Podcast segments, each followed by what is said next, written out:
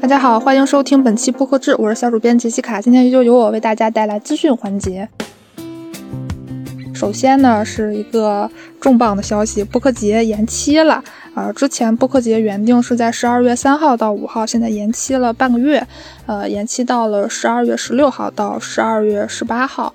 活动呢，地址还是在狼园 Park，然后主题就是播客十年，参与的播客包括超级文化、体坛站着卡海水公园、发发大王、无限派对、Hello 怪谈、人间观察局等等。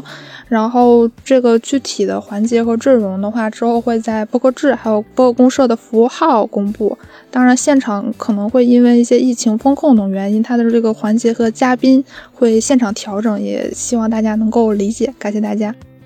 然后还有一条头条消息呢，就是最近应该算是播客圈比较刷屏的一个消息吧，就是 CPA 中文播客奖它的最终奖项已经公布了，会议也已经结束了，可能相信很多人都看了那个直播。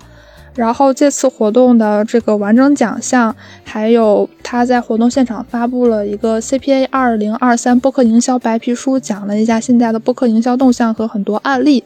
如果大家感兴趣的话，可以关注播客志这次推送的次条，他的那篇推送里头会很详细的向大家介绍一下这次活动的最终名单。然后也恭喜黑水公园入选这个年度娱乐类播客 MVP。然后本周平台动向呢也比较丰富。首先呢是网易云音乐，网易云音乐他们最终发起了一个回声计划，在二二年的十一月二十八号到二三年的一月一号，它的这个计划呢就是一个。播客商业贴片的扶持计划，就是如果你发布了五期超过三十秒的播客声音，就可以签约它这个商业贴片计划，并且你在每期那个标题结尾带上活动话题，就是那个 tag 回声计划，就可以获得活动的一些奖励，就参与了这次活动，主播可享至少百分之七十的最高广告分成比例。同时，如果你参加了这个活动的话，可以获得会员卡、现金奖励、音乐周边礼物等等。网易云音乐给这个创作者的资金扶持，在播客平台都算是比较高的。当然，它客观值没那么高，但相对来讲，应该是目前国内平台给予这个流量奖励最多的。感兴趣的创作者可以关注一下。还有一条动态呢，是来自听听 FM。听听 FM 是一个很陌生的平台，他们是北京。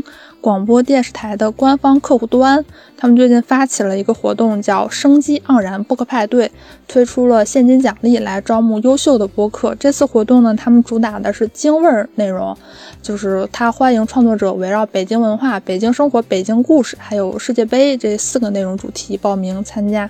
然后同时，他这个活动还设立了直播播客粉丝三大榜单，如果你达到了一定的榜单要求，进入了前五十。即有机会获得现金奖励。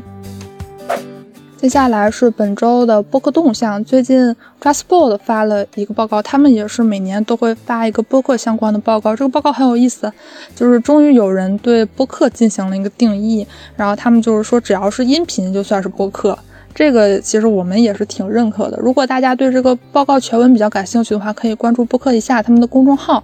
然后我稍微摘录了一下里头，我觉得一些比较重要的内容。首先呢，就是中文播客受众群体年轻高知的形象比往年更为明显，一线城市的那个听众占比达百分之四十八点四，然后硕士及以上学历占比百分之四十。重度用户人群规模扩大，就是每天收听播客超过三个小时还是四个小时，我记得就算是重度用户了。从二零二零年的百分之二十一点六上升到百分之三十五点六。他们还统计了一下播客听众偏爱的收听渠道，排名第一的就是小宇宙，其次是苹果播客，第三是喜马拉雅。然后每周推荐新播客环节呢，是这次是有一个出版行业相关的播客，呃，是做书。如果大家关注出版行业的话，可能会听说过这个媒体。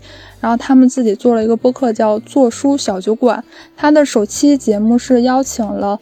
明视的两位主唱，还有住客文化的创始人，一起来聊一聊品牌的创立、营销门槛条件等等话题。然后大家可以在做书的公众号、小宇宙和苹果播客来收听这期节目。我听了一下，就是音质确实有一些问题，但是很有意思，就是大家都聊得非常真诚。就是一开始就是说我就听一听嘛，没想到过了一会儿就感觉听完了，节目聊的还是不错的，很推荐大家听一听。然后还有一个节目叫书外。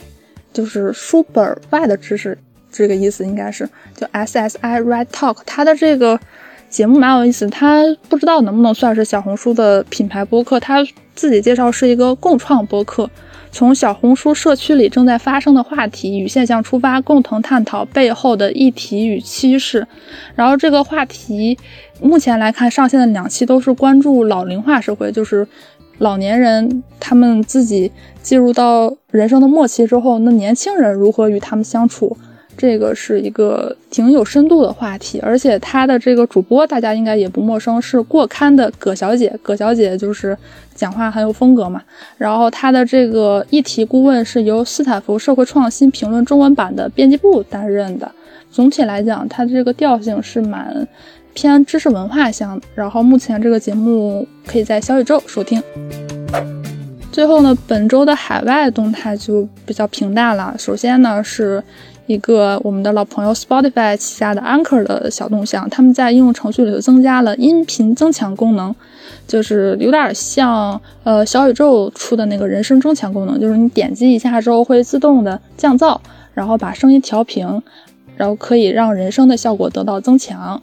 呃，同时 p o n e w 也介绍了一下，其实这个功能也并不是 Anchor 首创的 a l p h a n i c 还有 Describe Studio Sound，还有很多软件都可以实现这个功能。然后最后一条动态呢，是越南的一个音频平台，叫 Phonos，F O O S，他们筹集到了一百八十万美元。这个钱呢，主要就是用来拓展播客服务。他们目前提供的服务主要就是有声书、冥想内容和书籍摘要。每个月有十三万名的活跃用户。那么他们现在也要往播客功能方向进行了一个拓展。好，以上就是本周播客资讯，我们下周再见。